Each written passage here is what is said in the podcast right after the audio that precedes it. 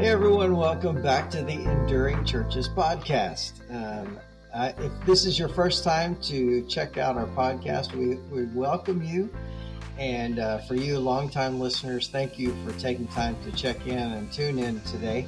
Uh, Alan's here with me, and um, you know we're always trying to look into topics that might help our churches to endure and help those in ministry to endure today. So, so Alan, what are we going to be talking about today?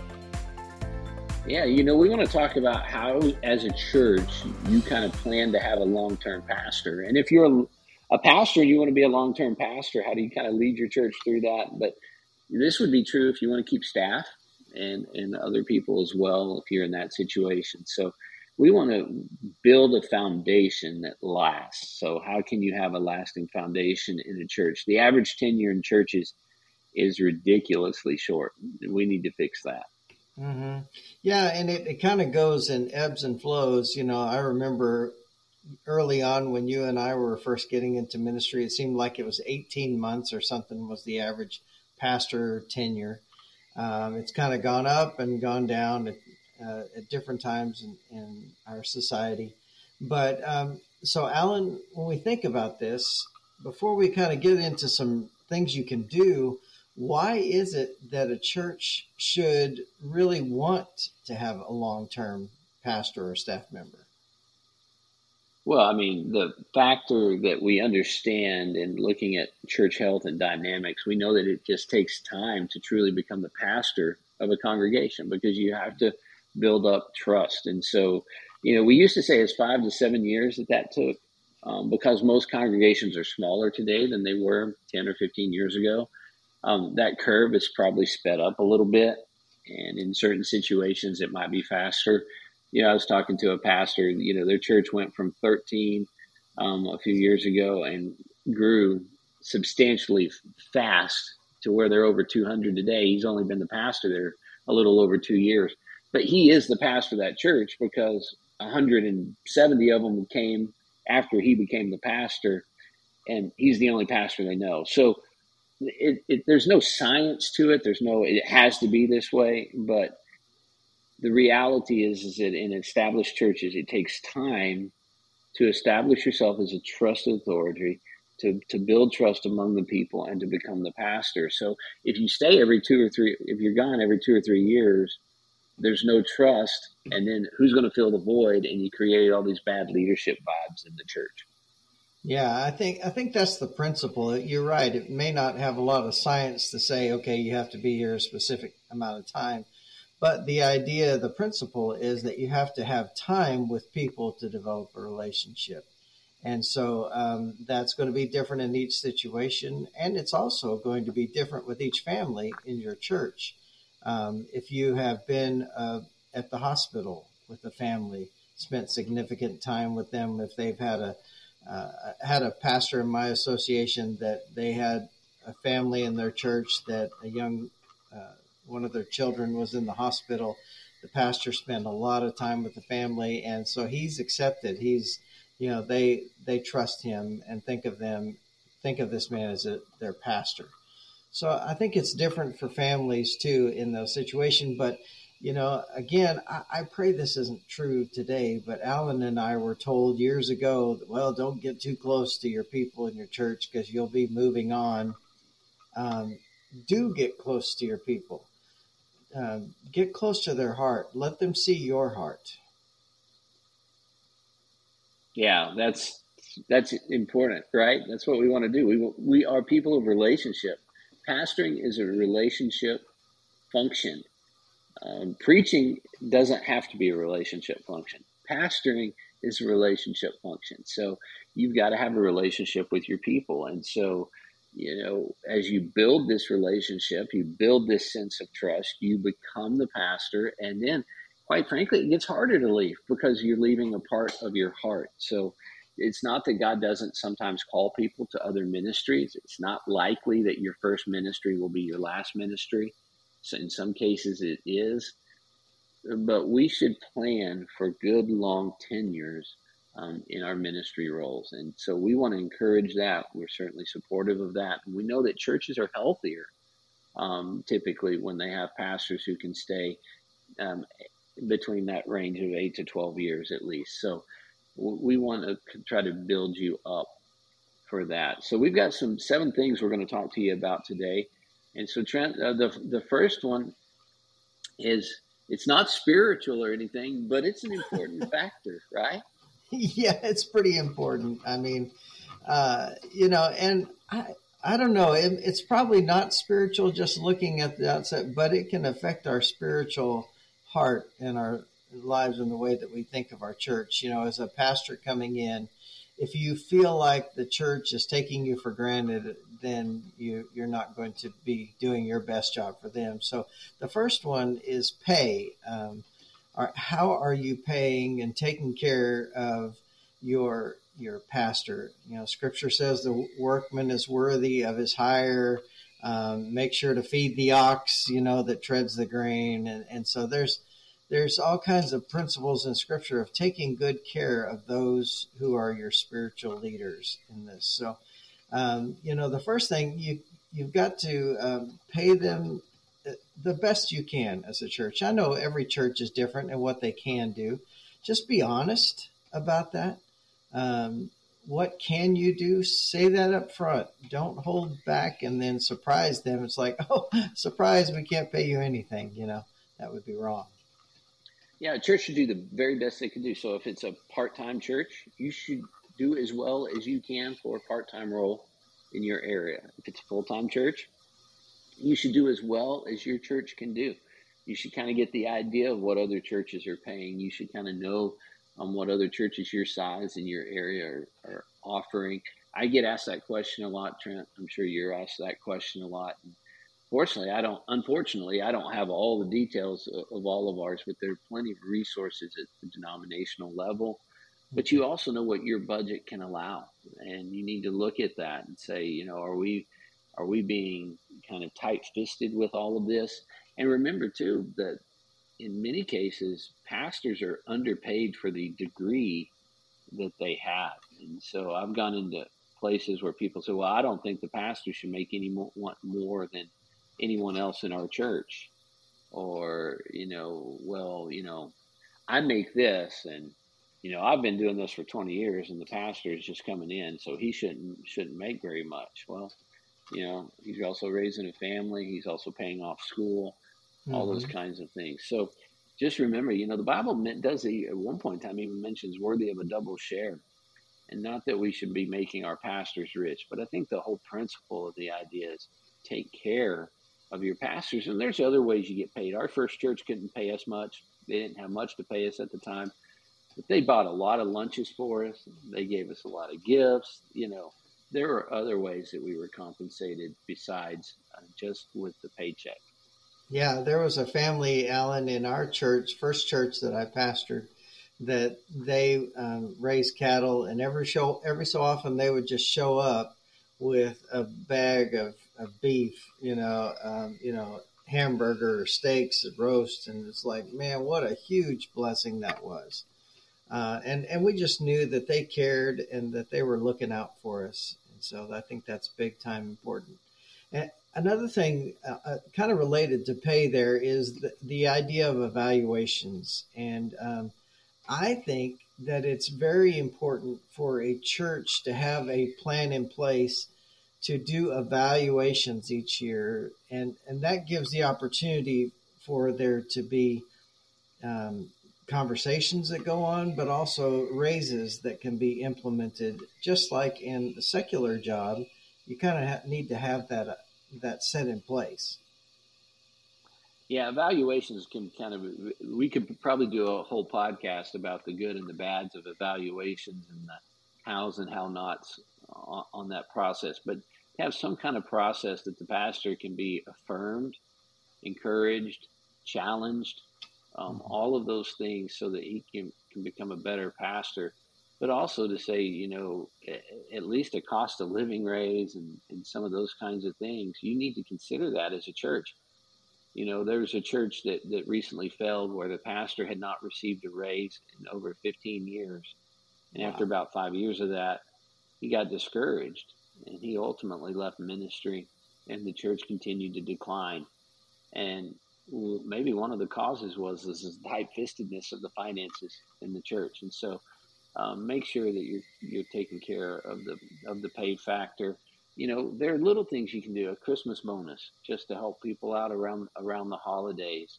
Mm-hmm. Um, being mindful of Pastor Appreciation Month, even though I know that that was not in the biblical calendar, and that's yeah. kind of a yeah. kind of an earthly creation. Um, just on Mother's Day or Father's Day, though, we have this Pastor Appreciation Month. Let your pastor know in some way, whether it's a, a gift card to a restaurant or even a note that just says, "Hey, I'm, I'm, I'm thinking about you today and praying for you today." But make sure that you're doing those little things in that way to to pay up for your pastor. Yeah, you know, that's one of those things, Alan. I remember uh, pastoring and listening to Christian radio, and they would be making a big deal about Pastor Appreciation Month, and they'd have these people call in and say all these things they're doing for their pastor. And at the time, I was not getting any appreciation from my church, and it was it was pretty depressing, you know. And and so, um, you know, be careful, you know and take the opportunity. It doesn't have to be huge and expensive, but take the opportunity to um, to you know, and that's usually in October to say to your pastor, "Hey, we sure do appreciate you." Um, you can also, uh, my wife uh, contacts all the churches in our association and asks them to do something nice for their pastor and family during February. Um, you know, just because it's the month of love then uh, you know it's a good time to just remind them, hey, we do appreciate you. We love your family. And so uh, I think that's a it's a good thing to, to take that opportunity. Yeah, the second one kind of goes hand in hand with that, but that's the idea of vacation. Um, encourage your pastor to take their vacation. Make sure you offer them adequate vacation. Um, don't be don't be stingy with vacation time. Your pastor needs a break mentally the job is extremely taxing and unless you've done it you'll never understand it. Physically i get it. We're we're we are not a very healthy group of guys probably because we need more vacation time. Yeah. and, and, encourage your pastor. In fact i don't think it's bad if your bylaws state your pastor must take their vacation time. Um, i think that's really important for your pastor uh, to get away. Um, be generous with vacation time. Um, encourage them to take it and hold, yeah, like our note says, hold them accountable to actually use it. Yeah, let me just tell you kind of my story, uh, and I've said this before on our podcast, but there were a lot of years that I never used all my vacation time, and and I was not only hurting myself, but I was cheating my family, and so uh, that led to some times of burnout uh, for me, and so I I would say to you, church people, to protect your pastor by pushing him to use vacation time and to not contact him during that vacation time. If something happens, have a deacon set up to take care of things. Um, you know, if there's a, a loss in, or death in the church family, then, you know, contact him. And if he's able to come back, then great. If not, get someone else to do that. Another part of vacation thing I would throw in there is if you have a pastor that has been in ministry for quite some time and he has worked up to having, you know, three, four weeks of vacation at his previous church, don't drop him to one week or maybe two weeks. Uh, boy, talk about a slap in the face. Uh, I think that's important that you, you know, you've got to negotiate that and, and say, hey, we want you to still continue to have that because we know you have experience and you've been in ministry and you're God's servant.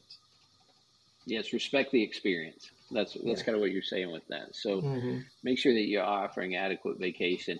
So Trent, the third one, and we'll, you and I have a little bit of a different philosophy on this one. So this is a great conversation point. Um, you put in our note the word sabbatical.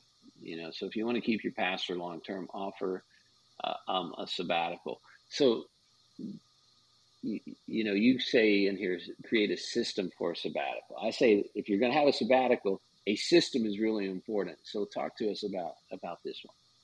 Yeah, you know, um, make sure that you have this set up ahead of time. You know, as you're looking for a pastor and you want to have a pastor stay a long time, then set up something ahead of time instead of like getting 10, 15 years in and you're like, oh, maybe we ought to consider this.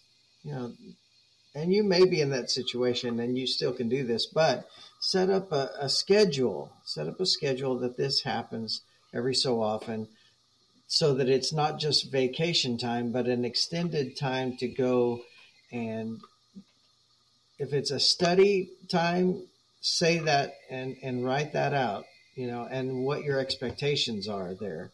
Make sure that you voice those. If it's a time of family, um, then say that. Whatever your expectations are of sabbatical. So, Alan, when you think of sabbatical, what comes to your mind? Yeah, so I think of a sabbatical as this idea that was started in with our seminaries and education educators that you know every seven years that they were going and they were on a basically learning, research, or writing um, intensive, and so that they're taking time away specifically to, to hone one of their educational specialties, to write something, um, or or be a guest lecturer in another place, something like that that makes them better at what they do. So the idea of a sabbatical in churches would do that same thing. What are you going to do? So here's where I, here's where I kind of come in with it with a problem for a lot of churches is your church is going to view that as a as a vacation. Most pastors view it as kind of a uh, mildly wor- working vacation, um, but it is an intensive time of study and preparation. And I, I think when we call that, if it's going to be a sabbatical, that's what it should be. That's how it should be set up. Otherwise, we're we're asking, giving our pastors something that our people look at and go, "I don't understand this." We're just so we're giving them we're giving them extra vacation time, and, and your church doesn't get it. So, I, I was offered a sabbatical. I helped put a sabbatical policy in place in my previous church, with the knowledge that I was never going to take a sabbatical.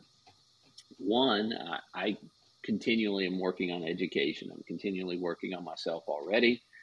Um, I didn't want to have to set that up in some kind of time where I went away to, to go do all of that because I did just did that in other ways. But if my church had said to me, Alan, hey, you've worked hard. We want to offer you, you know, this year you've been with us 10 years. We want to offer you an extra month to just go get away and go be with your family. And we're going to pay you through that time. In fact, we want to give you a thousand dollars to go and just you, you just whatever you know, you save it up and y'all just go enjoy that. I would have jumped at that because I was tired and I could have used the break, but I didn't need a mm-hmm. sabbatical. I just needed a, a vacate, an extended vacation. And so I view those as two separate things. And I, I think it would be healthy if our churches understood the difference um, along those lines. Right. And so this is another area I think that you need to have uh, conversations with your pastor and be honest. Uh, if you see a need, then talk about it and see and ask them what is their need. If it is a time to study, then view it as a sabbatical. If it's just some time to reconnect with their family, then call it vacation. Uh, but, but be honest. Um, help them to be as healthy as they possibly can. Um, healthy and physically, uh, but also emotionally and with their family too. Um, you know, I was uh, visiting with a um, state staff member in South Carolina, and he told me that when he first came on staff, their their state led the nation in uh, pastor suicides, and so that was you know he had to do some work to educate the churches in his state about how to help with pastor mental health. And so this is an area where you can do that. Yeah, so just be mindful of what you're thinking about. Again, my my encouragement is to really know your terminology and the, your purpose in doing so. Um, to keep it clear before your church what you're doing. I might want to add one other thing, Trent, before we move on to our next one, and that's pastors. If you get a sabbatical, do not use your sabbatical to look for another church because one of the yes. complaints against sabbaticals is is that the average pastor who goes on a sabbatical leaves their church within the next year and it is highly unethical to use your sabbatical as a, your reason for i'm burned out i'm mad and i want to find somewhere else and i'm going to use their dime um, to and it, to to find my new place of ministry um, that goes against everything that we stand for here at the Enduring Churches podcast. And I believe is a slap in the face to you, the church that has supported you in doing this, um, even if everything's not perfect there. So, yeah, I just feel like that's an important caveat to add on to this discussion. Yeah, and I would say too, you know, if you're going to have a sabbatical, then have a contract, you know, that says, hey, you know, we expect that you're going to be here at our church in the following year. Uh, you know, and and maybe there's some other things you want to add to that, but you know, just be honest, have a good conversation about it. So let's move on to the next one, Alan, and that is to provide education and growth opportunities. Um, we've talked about this in the past about sending people, sending your pastor and staff to um, conferences. I'm a big proponent of that. Um, Alan is he's working on his second doctorate, and so he's he's a big proponent of education opportunities. So, um, talk to us about that. What do you think, Alan? Yeah, I, I just love this. You know, my church was super supportive of me when I was working through my DMin program. Um, I can also go back to a conference that I went attended in 2008 that really changed my life and got me rethinking about ministry in, in a new and fresh way. So I've benefited from both sides of that, um, as have you. You know, Trent, um, you you did some work on on a DMin and you enjoyed the process, just not the the, the, the final aspect of all of that.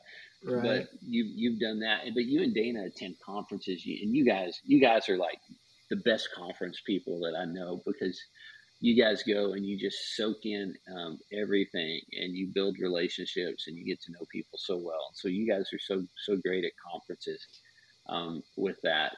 And I think it's just really about us determining that we don't know everything. We need to continue to learn. Um, we need to open up our minds and absorb some information that we can give out. And really, too, I think part of the things about learning to do all that is too filtering those things. You know, you don't go to a conference and say, "Wow, look at how they do it," and then you go back and you copy everything.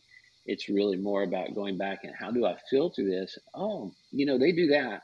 Now we're in a different context, but if we take that kind of idea and we tweak it, mm-hmm. it's going to work work that way here.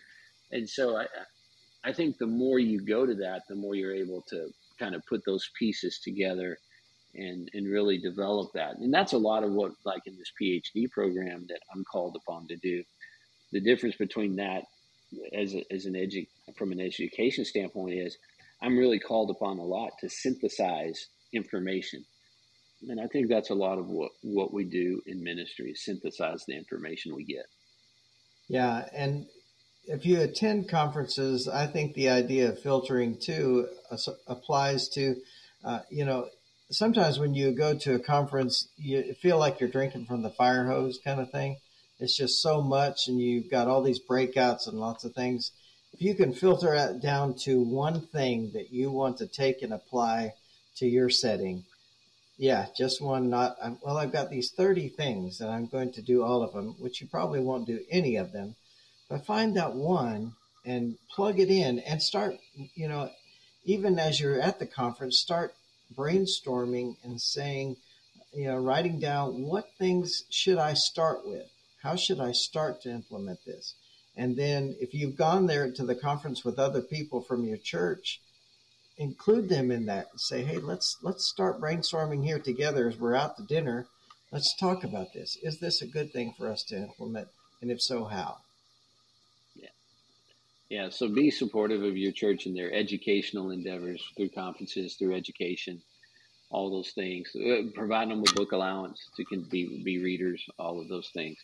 Um, Trent, the fifth one, um, we go over this almost on a weekly basis in our podcast in some form or another. But that's to encourage involvement in pastor support groups outside the church. You need to be a part of other other people in ministry who who are doing the work. You need to talk to them. You need to know what their churches are doing. You need their their wisdom and support in this process. Yeah, there's a, there's a verse in Hebrews that talks about forsake not the assembling together of yourselves, and we usually use that to preach at our people about being in church. But the last part of it says um, to encourage each other all the more as we see the day, day approaching. And so we need, as pastors, we need those times where we can be around other pastors that understand what we're doing, that we can sometimes kind of vent or vomit, emotionally vomit together uh, but then encourage each other. You know, if you're tired, hey, get somebody who understands to kick you in the rear and say, hey, come on, let's do this together. Let's keep going. So yeah, we had a pastor fellowship yesterday, Trent, that was so cool because we've got we had four pastors in different types of transitions who were there yesterday. And we have a, a gentleman who hosts that fellowship who's coming up on 70 years in ministry. Wow and he's just fantastic. And so the question came to him, you know, what piece of advice would you give to someone who's in a transitional time in their ministry? Mm-hmm. And just to hear him talk from his own experience, um, you know, and give wisdom in that, you, you wouldn't trade that for all the gold that you could get. It was just so priceless. And mm. we need those people in our lives. You need people who are older than you, who've been there, who've done that. You need people who are younger than you, who can challenge you and give you new perspectives. You need people who are in the same season as you because they know what you're going through. So you need all these people in your ministry life and do not miss out on the on the opportunity to build those relationships loneliness and isolation are two of the biggest causes of, of pastoral fatigue that we have going in our culture today. Yeah, absolutely. Uh, one of the conferences that I attended recently that was mentioned as one of the top problems was isolation. And um, so, yeah, we want you to find those groups, you know, whether it's in your denomination or, um, you know, even if it's other pastors outside your denomination, get with them. Don't believe the uh, you know the rumors that they have a third eye and a horn and you know underneath their hat whatever. You know get together with those folks and enjoy them and learn from them. So the, the next thing is to support and encourage your pastor publicly. So alan tell me what you think about that well you know uh, you want to know that people support you you want to to know that people stand with you and I've I've had church members say, "Can we just pray for our pastor?" I've I've I've had church members that have said, "You know, we love our pastor," and have spoken on my behalf. And I got to tell you, nothing encourages you than when you've taken the time to build the relationship. And let's go back to time. This does not all happen overnight, but you know, the more relationships and the more trust you build in your church, um, you know, you want to know and hope that you're supported and encouraged. And I want to say this too, you know, if you've got if you're a church and you you love your pastor and there is someone who's always speaking negatively about your pastor, um, as a church, take the responsibility to deal with that. Don't put that on your pastor's plate to just figure out how he's going to address it. As a church, especially if you're a congregationally um, ruling church, you have a voice and use your voice to, to say, you know, we don't want anyone who's going to cause disunity. Our God is a God of unity and not disunity. So, you know, you want want to deal with that, but be very public and vocal um, in supporting your pastor, and that goes a long ways for building a sense of, man, why would I want to leave here?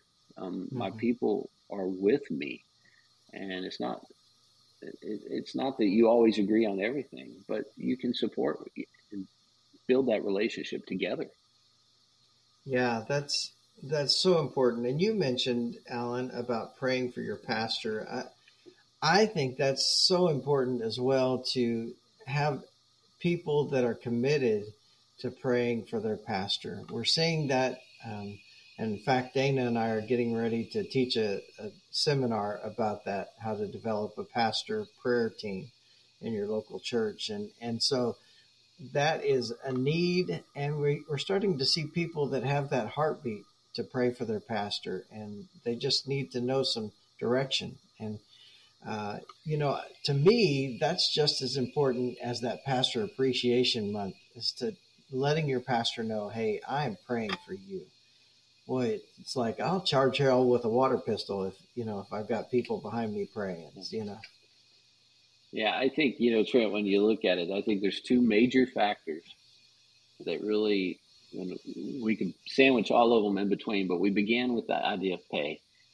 Look, your pastor's got bills to pay, and it is their job, and they need to be compensated as well as the church can for the job that you're asking them to do.